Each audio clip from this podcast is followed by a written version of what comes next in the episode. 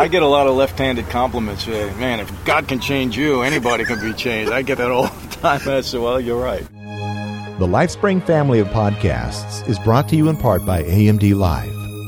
AMD Live brings digital entertainment to life. LifeSpring number 135, The LifeSpring Time Machine, Part 2.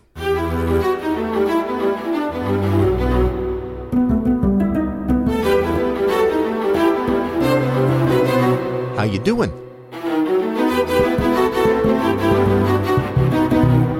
Having a good week? It's a busy one for me. Hey, what's up? How's it going? Well, welcome. This is LifeSpring, and I'm Steve Webb, and I'm your host. Hey, last week, bring this down here. Last week, you heard part one of my conversation with former Mafia capo Michael Franzese. Well, this week I've got part two of that conversation. And because this part is uh, a little over a half an hour long, we're just going to jump right in. But first, let me mention my email address steve.lifespring at gmail.com. That's in case you want to write to me. And I really enjoy it when you send me emails. It's been a little bit quiet lately, so uh, feel free. If you'll send me an email, I promise I'm going to answer you. And so, uh, yeah, steve.lifespring at gmail.com. Listener comment line, I love it when you send audio comments. 206 350 call. That's 206 350 2255. And let me uh, ask you to check out the AMD banner on the website at lifespringpodcast.com. Uh, AMD's got some really awesome free software. I want to point you especially to Orb. Uh, you don't need no stinking Apple TV with this very cool software. You stream all your digital content to your TV with Orb from AMD Live. Check it out. And so, just to recap last week's episode, to refresh your memory, Michael told us, Michael Franzese told us how his father, Sonny Franzese, had been a high ranking member of the Colombo crime family in New York, and how his imprisonment, imprisonment caused Michael to choose to drop out of Hofstra University to follow in his father's footsteps and join the life, as they call it, and how he became one of uh, the most successful money generators for the mob since Al Capone. At one point, his Ill- illegal activities earned billions of dollars for his bosses, and he was paid millions of dollars per week. But as happy as his bosses were, law enforcement was just as interested in bringing Michael Franzese down. They doggedly pursued every avenue to bring some kind of a conviction. Well, while this was going on, Michael met a girl on the set of a movie that he was producing in Miami. Cami Garcia would change his life. They even began to discuss marriage, but by then, the government had built a case that Michael figured would land him in prison. So, let us rejoin the conversation right now. I told Camille, I said, listen, um, I'm going to have to do some time, maybe five years. And her response to that, because we had planned to get married, is I'd rather have you alive in prison than, you know, in that life on the streets or maybe dead. Right. Now, you know, she didn't know much about the life. She's from Anaheim, California, Mexican girl. Uh-huh. She never, never came in contact with anybody like me. I mean, her her uh, exposure to that life was seeing the movie The Godfather. Sure. That was it. Sure. So she's thinking of you and Michael Corleone. I maybe I guess you know, and uh, but you know she she had a lot of confidence in the fact that I would work it out. She trusted that. So Right. um, I took the plea, negotiated that I would be able to do the time out in Terminal Island, California, out in L.A. And my plan was this: I do I get a 10-year sentence. At that time, I was under the old law, so there was parole. They hadn't abolished parole yet. Okay. I figured if I stayed clean, I could do five on the 10. That was Right. about what you did. I'd have five years on parole, and then they tacked on another five years probation after that. So for 15 years, I figured I, when you're on parole, you're not allowed to associate with anybody, so you got to stay low. Right. I moved out to California. I said I got about 15 year cushion. Maybe these guys will forget about me in New York by that. Right. That was kind of my plan. I'll live happily ever after out, in, you know, promised land out here. Right. Sunny Southern California. Yeah. And I realized later that wasn't God's plan. I mean, He wasn't going to allow me to backdoor this whole thing. Yeah. But uh, that was my plan at the time. And so we moved out to California, and um, Camille and I got married. and um, I went off to do my time. I mean, that's how it started. Okay. Um, but uh, you know, and again, I'm jumping because there's a lot of stuff in between. Oh, sure. But uh, you know, and all the while she's talking to me about Jesus, and, and like I said, it was really more my feeling for her that you know I was respectful of her. I would listen to her. Uh, she was so committed, um, and it started to make some sense for me. But Steve, I wasn't. You know, I'm worried about how I'm going to, you know, what I'm going to do my time, what I'm going to do afterwards, what's going to happen with the money, and I'm worried about every other thing, you know, Right. and, and how I'm going to work it out. So it was really me being more courteous to her, but she was very persistent. She remained in prayer quite a bit. Her mom was a strong, strong Christian and uh, a wonderful woman. She's passed away now, but uh, they just had a belief that God was going to use me in a way. And I, I, I looked at them like they were okay, you know. Right. How do I get rid of you know this issue I got going on now? But uh, um, that's what happened, you know. So we married, and I went off to prison at Okay. that time. And you were in prison for a total of A little over seven years total. Seven years, I did okay. five, and then came out for 13 months, and then got violated and went back. Okay.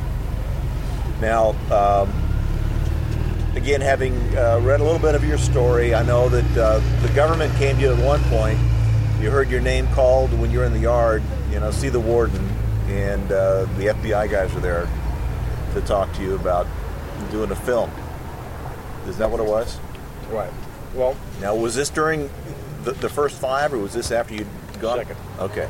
this was after um, I had been violated, and I was on my way out of the second sentence. Okay.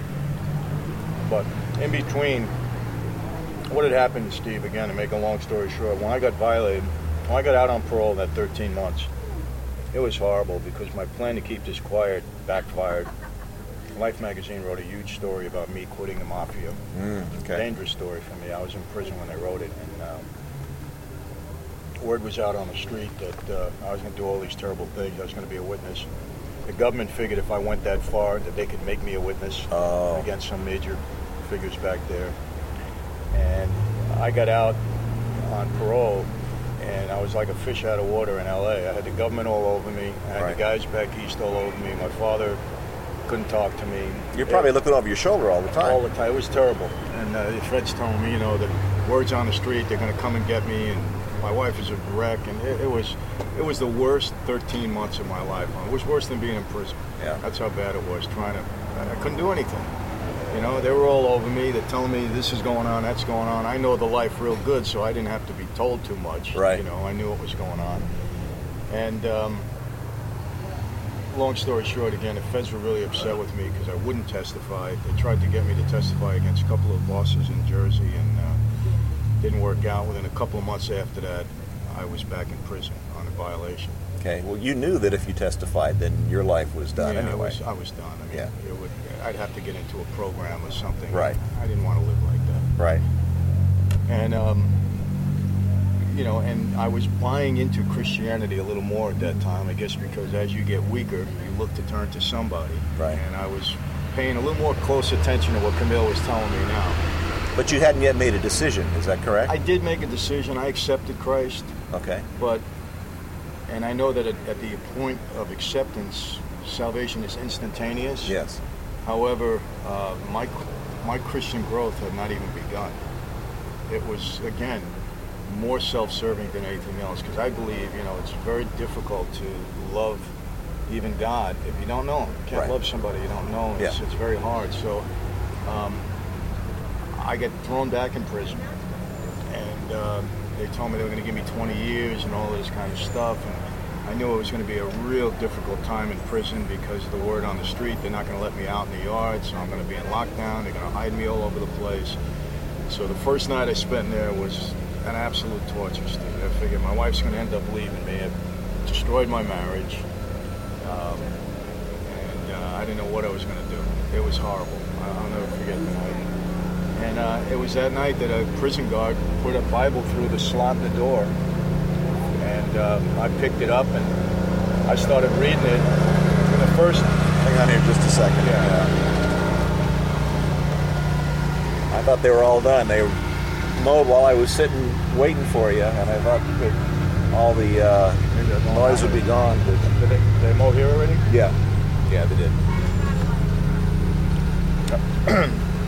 I opened the Bible, and the first verse I came to is Proverbs 16:7, which says, "When a man's ways are pleasing to the Lord, even his enemies are at peace with him."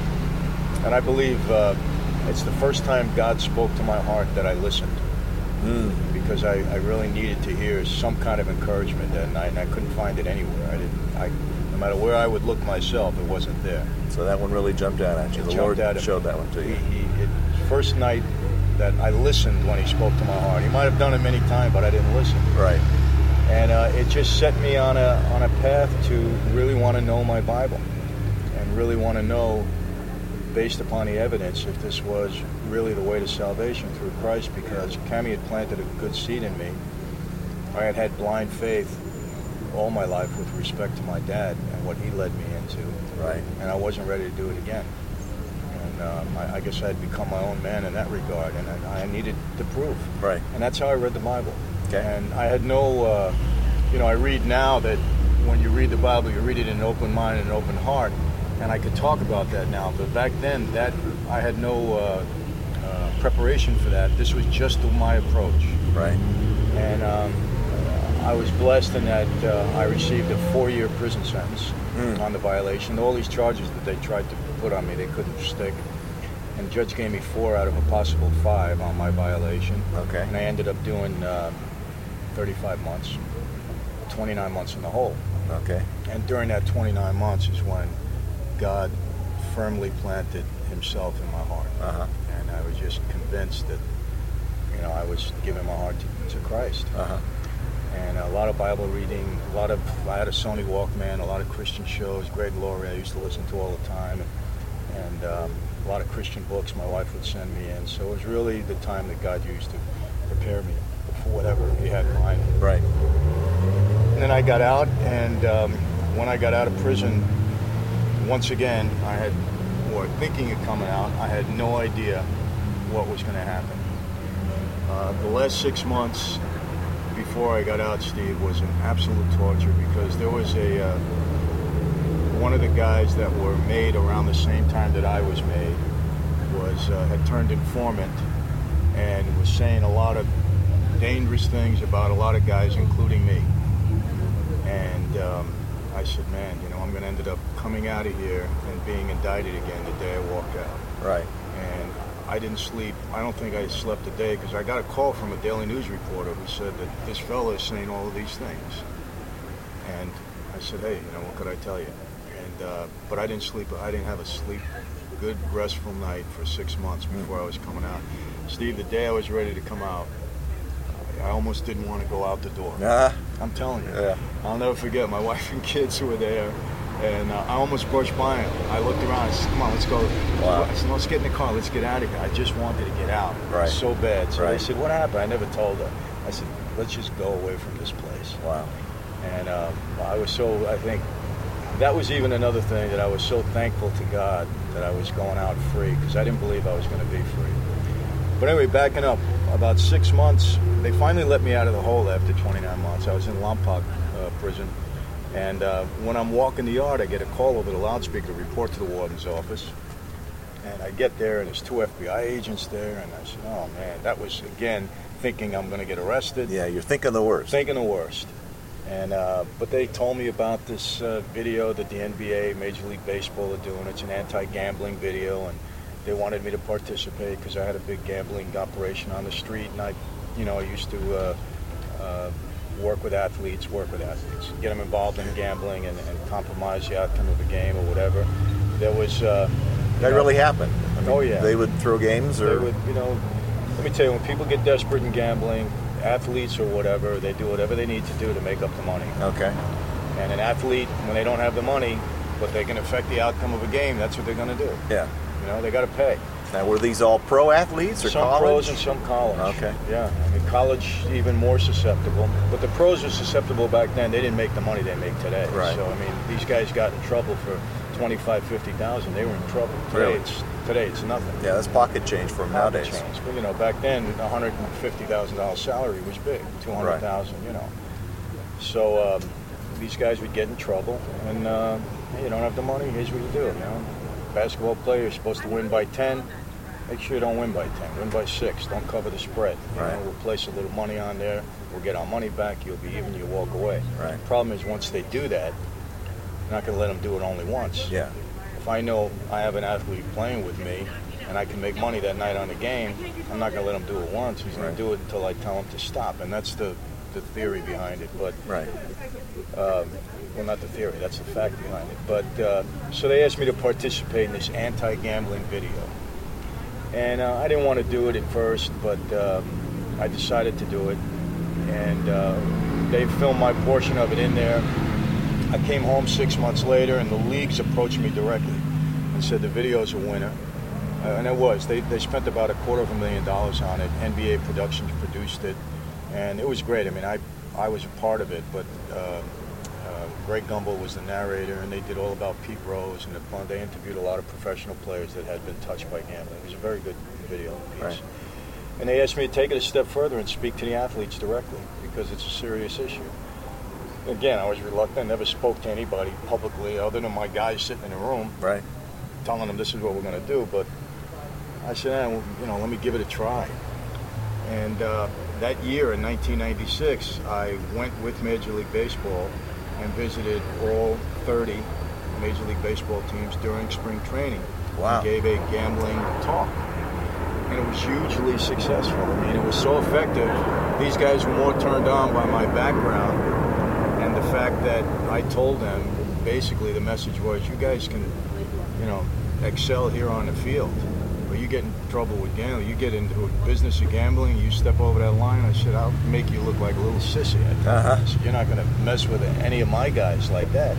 And that's why so many of you have had problems. And I used to tell them, you know, you guys sitting here in the room, you know who you are. You know that you, you love to gamble. There's a hundred of you in here, 50 of you gambling right now Wow. and you know the message with no prep no i'm just talking. This is my life. I'm just telling this is the reality of it. And because it rang so true because that's the way it was Right. we were very effective. Yeah. and we did major league baseball we did the nba and the word started to spread that this is this has been a very effective approach. Ncaa contacted me in 1998 said we need you to jump aboard with the colleges throughout the country and so I've been doing this since 1996, and every year it gets more and more and more. And now, from I've done all Division One athletic uh, uh, departments. You know, all the athletes in Division One schools continue to do that. I do the uh, major leagues every year, do their rookies, Mhm. some of their minor leagues, and um, now we're doing high schools because of this internet and, and uh, poker on television. High schools, kids are getting affected in huge numbers. So this is um, this is how I got into speaking, so to speak, and um, it, it wasn't first giving my testimony. From there, I, my uh, the church that I used to attend in uh, in Westwood, uh, the pastor there was a tremendous guy, Dr. Myron Taylor, asked me one day to address the congregation when I came out. He said, "I want you to give four talks. One, I want you to give your testimony how you came to Christ. Right. I want you to talk about the prison system."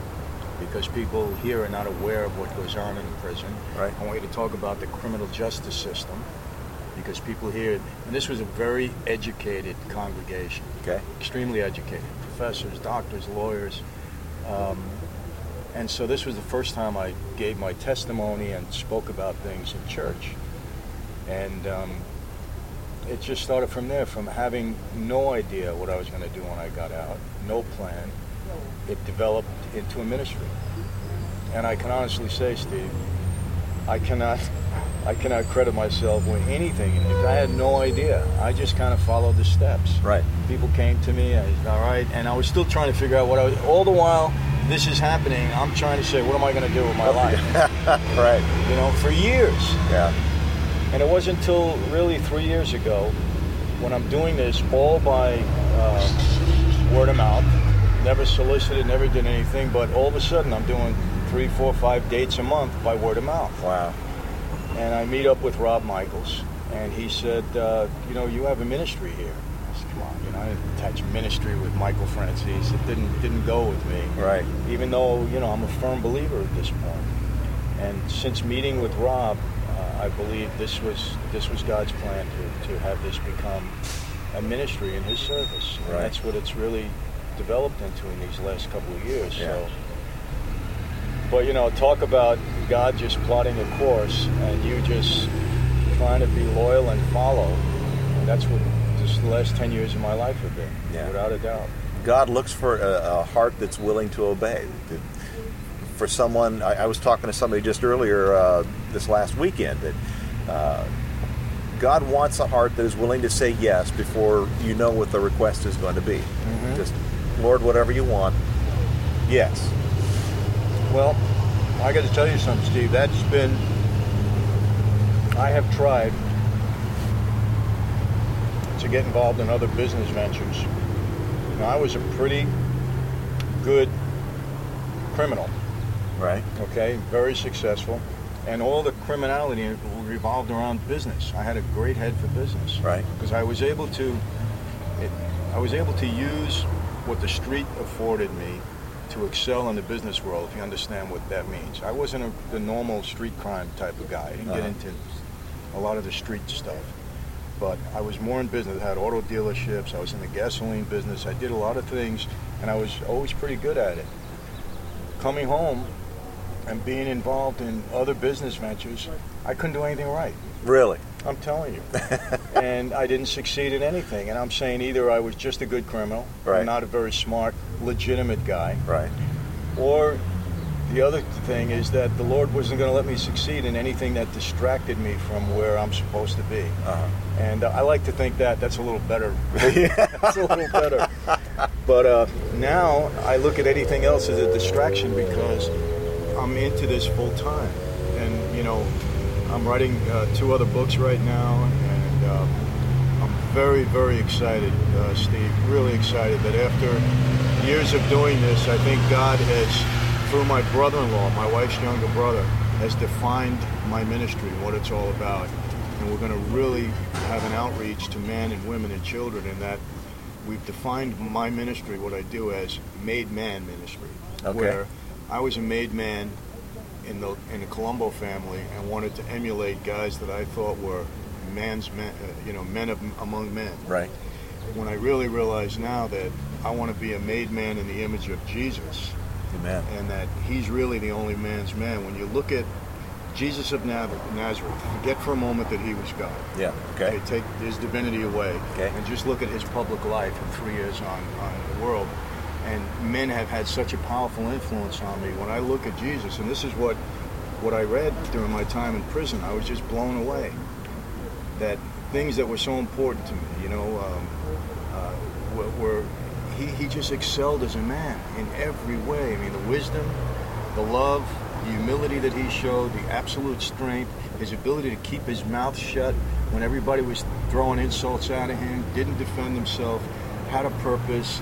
It, I was so turned on by Jesus the man because men were so important to me in my life, and I said, this is what a man is really all about. And it kind of changed my whole way of thinking. You don't have to have that outward tough guy appearance. You don't have to wear your status on your sleeve and all that.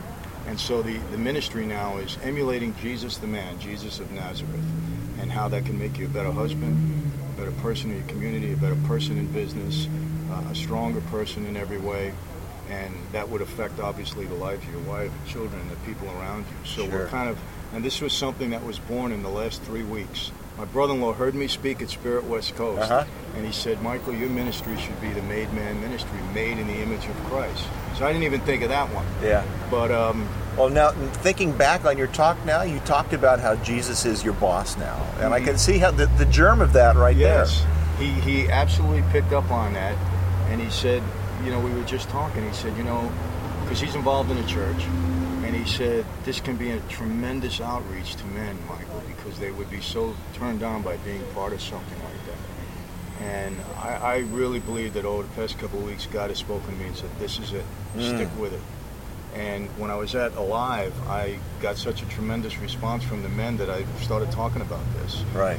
and uh, and Rob Michaels really really picked up on it. So I believe that you know we're going to try to pursue this and put this together as a, a the defining part of my ministry. This Right. is what it's all about. Right. Yeah, I mean it's. And I said, took my little brother-in-law. I mean, he's 20 something years old, but he's you know he's a good man of God, and uh, he's, he comes up with great ideas, but he said, Mike, it just inspired me that night when you were talking. And what happened is, I went to his church that weekend because my his brother is the pastor who was away. He asked me to come and fill in for him. Uh-huh. And um, so I spoke that weekend, and he said he didn't mention it to me the night of Spirit West. He mentioned it to me afterwards because he said it, it's definite. God has spoken to my heart, Uh-huh. and this is where your ministry needs to go. And, Yeah. and uh, it was great. Wow, that's awesome. So I'm real excited about it. It really has defined what it's all about. And you know, and and one thing I have the utmost um, admiration for Billy Graham Mm, yes. because he's been in, you know, because of New York, he's been in front of us a lot lately. It's just that he's been so consistent, Absolutely. 50 years with the gospel message. Yep. And uh, for me, not because of Billy Graham, but just because of my experience in prison, it's always been about the gospel and about Jesus. Yeah. And I guess because of my Catholic upbringing, with uh, the rules and regulations and this and that, and you know the ritual, I I think that that caused me to be more turned on by the simplicity of Jesus' message, and the fact that it was quite apparent through the gospel that he wasn't a rule and regulation guy. That's right. He wasn't a religious guy That's right. and that he just broke it down so simply. Mhm.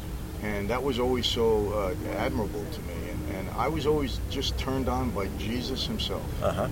And, and I think he focused me in that direction right away. Or Right. either that or because, again, I, you know, Steve, so many things in my past life have been a, have had such a powerful bearing on where I am today in my Christian walk. If you can understand the, you know, the, the contrast, but so many things have, have played a role and the fact that I was so into men and into being a man and into emulating a man's man. I've heard that term so many times. You know, you Right. got to be a man's man. Right. That when I finally recognized the one real man's man, in contrast to the men that I admired all my life, it's just like, wow, Mhm. Jesus is the guy. You Yeah. know, he, he blew me away.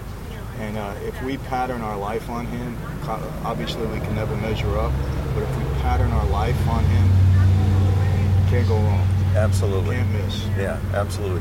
Now, you're, you're talking about you know uh, your life being really centered on on men in the beginning.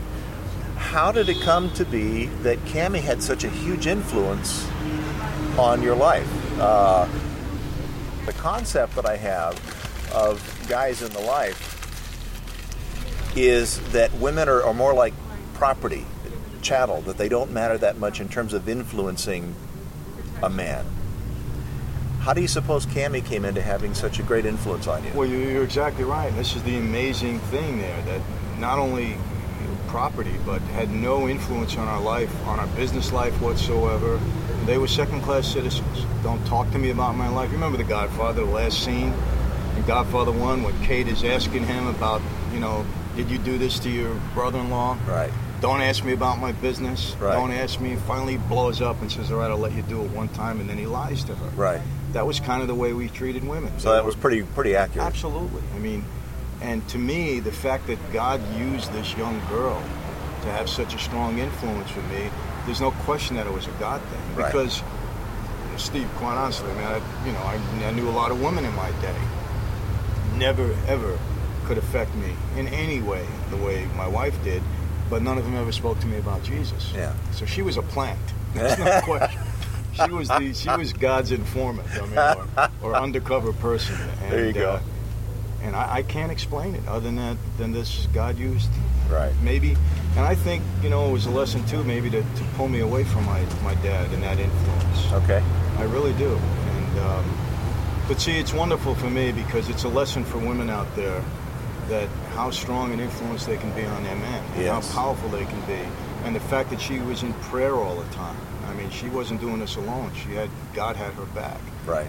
and, uh, you know, I tell the women, my message to women is very powerful. I don't care what this guy thinks he is, how strong he thinks he is, or how lost you may think he is.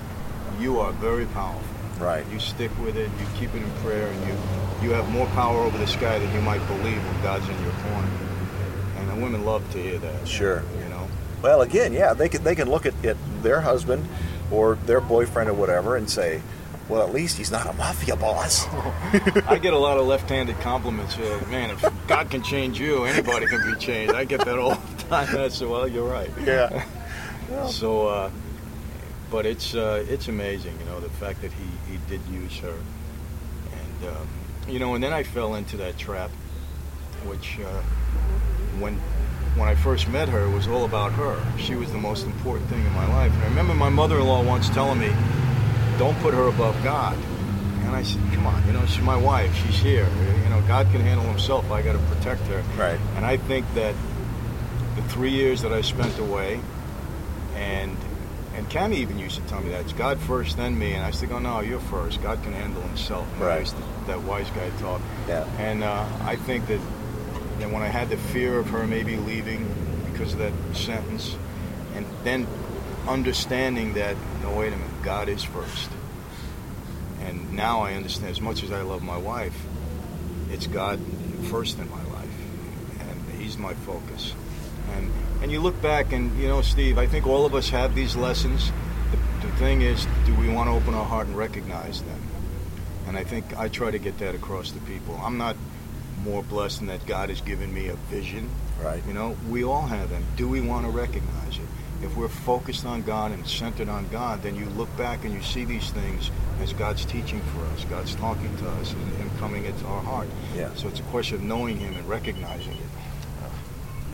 I only leave this on for my kids, but, No, absolutely. Keep it on. Your kids are very important. but um, but it, it is amazing, you know, that, that, that He used her. Yeah.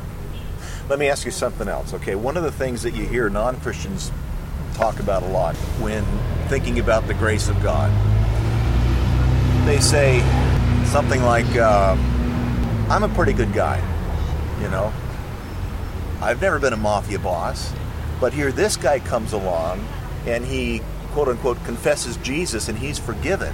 What's up with that? What's fair about that? I never did anything bad. And what do you say to somebody like that? Well, what I tell people is, you know, and, and I do this again. I don't know if I did it in that night because I was out of it, but uh, I try to explain to people when I tell them about my life. I said, listen, that life was very serious and and is very violent at times. And if you're part of the life, you're part of the violence. I said, now I don't want to be offensive to anybody because some of you may be sitting there and say, hey, this guy, this guy is saying this, and now he has the nerve to come here and say he's forgiven. All I ever did was steal a piece of candy in my life. Right. You know, there's, where's the equality? And I try to tell them this is why you've got to love God so much. Because the ground at the foot of the cross is level.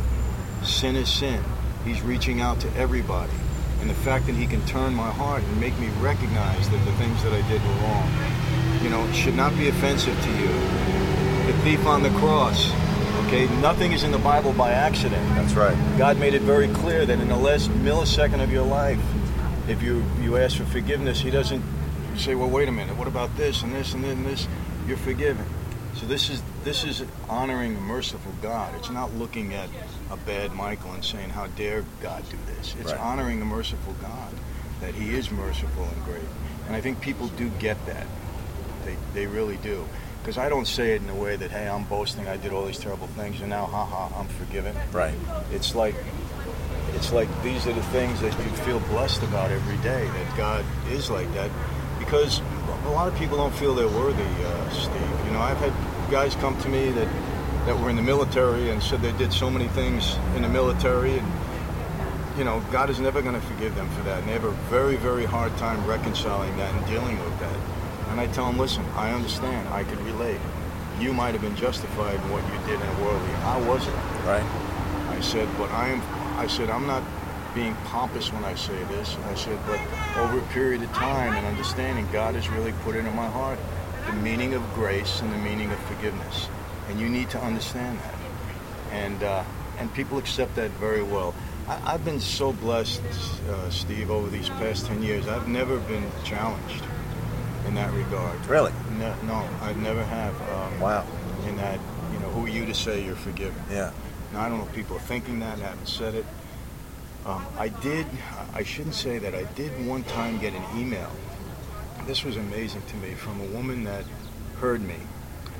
And it turned out to be a beautiful email. I was really worried about where it was going because she said, as she was sitting in her seat, she was looking at me and burning inside because her brother was going to be a witness against some mob guys, and he was killed. They killed. Wow.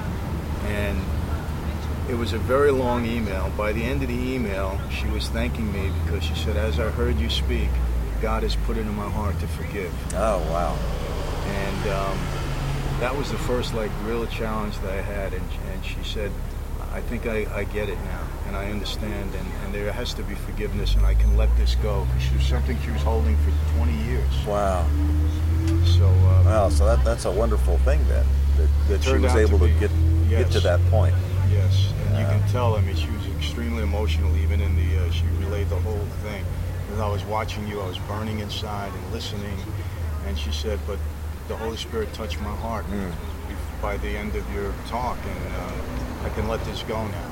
Wow. So there are people who could say, you know, how could you say you're forgiven? You've Yeah. done these things. Well, I don't know if you listen to uh, local uh, talk radio, but there's a there's a host on in the morning, and that that's that's one of his biggest things with with the whole Jesus and God thing. He's a non-Christian, uh, and so I know that the non-Christians often you know bring that up, you know, because they they just don't get the grace thing. Uh, until you've experienced it, it's hard to understand it. Well, you know, and the other thing to that is it's very hard. Like my father, it's amazing because when I ask my dad now, when I challenge him, Dad, you going to heaven?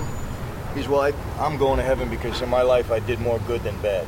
Oh, so he's You not know? there yet. Yeah, and uh, well, that was a while ago. I've been working on him since then. Yeah, and a lot of people don't understand the meaning of grace, and just that it's a reflection of an almighty, merciful God. That, you know, I try to tell them, you know, you you people want to look at God as this, you know, taskmaster up there. You know, you find, well, how could little kids, you know, be killed, and how could people suffer? But you don't look at the other side of it. You know that why aren't you saying, well, how come God can? You get mad that He can forgive everybody Right. when someone else could suffer, and so that takes some explanation, obviously, to them and making them understand. And I try to be as knowledgeable as I can, so I can explain that. Right. Like one time, I said, "Listen, I, um, I said, do yourself a favor." I said, "Go to prison." I said, "For those of you that don't understand the concept of hell." I said, remember, Jesus talks a lot more about hell in the Bible than he does about heaven. That's right. I said, if you don't understand the concept of hell, go lock yourself in a prison cell on death row for two days. Maybe, probably two hours would be enough. Yeah. But let's say two days. And then you'll understand why it's a place you don't want to go. And I once made a statement. I said, listen, Osama bin Laden is the closest thing to a devil out here. But you know what? From what I know of hell and from my experience in lockdown, I wouldn't want to see the worst person in the world suffer eternally in hell. I would hope that God can touch his heart to, to forgive him so that he can ask for forgiveness. As I really, really honestly mean that because the concept of hell is stuck into me so deeply because that I spent so much time in that Steve, I couldn't if, if I had to be 24/7 in lockdown for the rest of my life like some of these guys, I would ask God to put me to sleep and take me. Really? Yeah. And that's only jail. And when you know what hell is all about, I mean, eternal lockdown, um, I just can't see anybody having that faith. Right. I can't. Because, you know, even when, you know, and this is hard, because even when people die a s- terrible death at the hands of somebody else, if they're Christian, they're going to heaven. That's right. And when we get there, you know, we're gonna, what took you so long to bring me here, God? Yeah, You know, right. as, as horrible as we think it is here, but, you know, I feel blessed that God has allowed me to experience that and realize that. Yeah. So, We serve a wonderful God, cool. faithful God. We really do. We really do. And grace has, has made it so.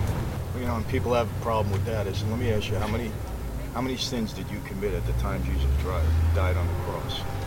Mm. None. None, right. That's why it doesn't matter what you did today or tomorrow. Yeah. It's forgiven. Exactly. You know, but hey, we do what we do, and we hope that we can communicate effectively, and then trust God that He'll take the rest of the Yeah. way. Well, Michael, I thank you so much for your you. time. This My has been pleasure. a great pleasure.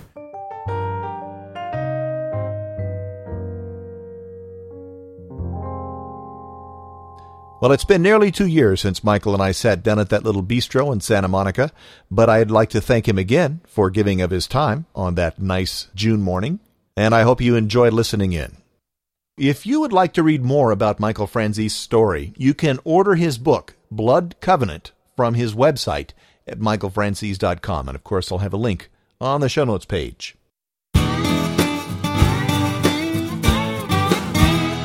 Now, before we go, I'd like to thank a few people who have recently written reviews of the show over at iTunes. Cool B, One Who Listens, Daniel Johnson Jr., and Scott Hamilton have all written reviews over there at iTunes. And uh, if you'd like to do that, I'd appreciate it.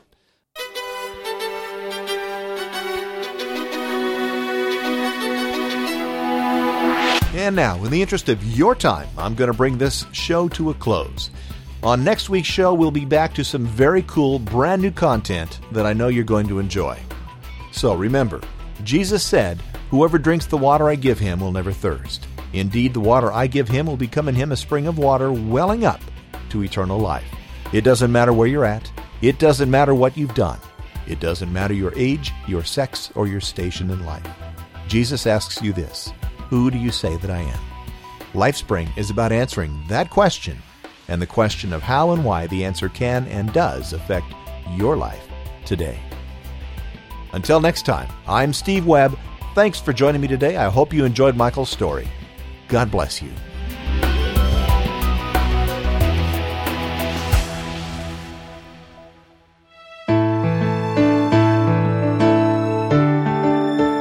This has been an In Touch Productions podcast.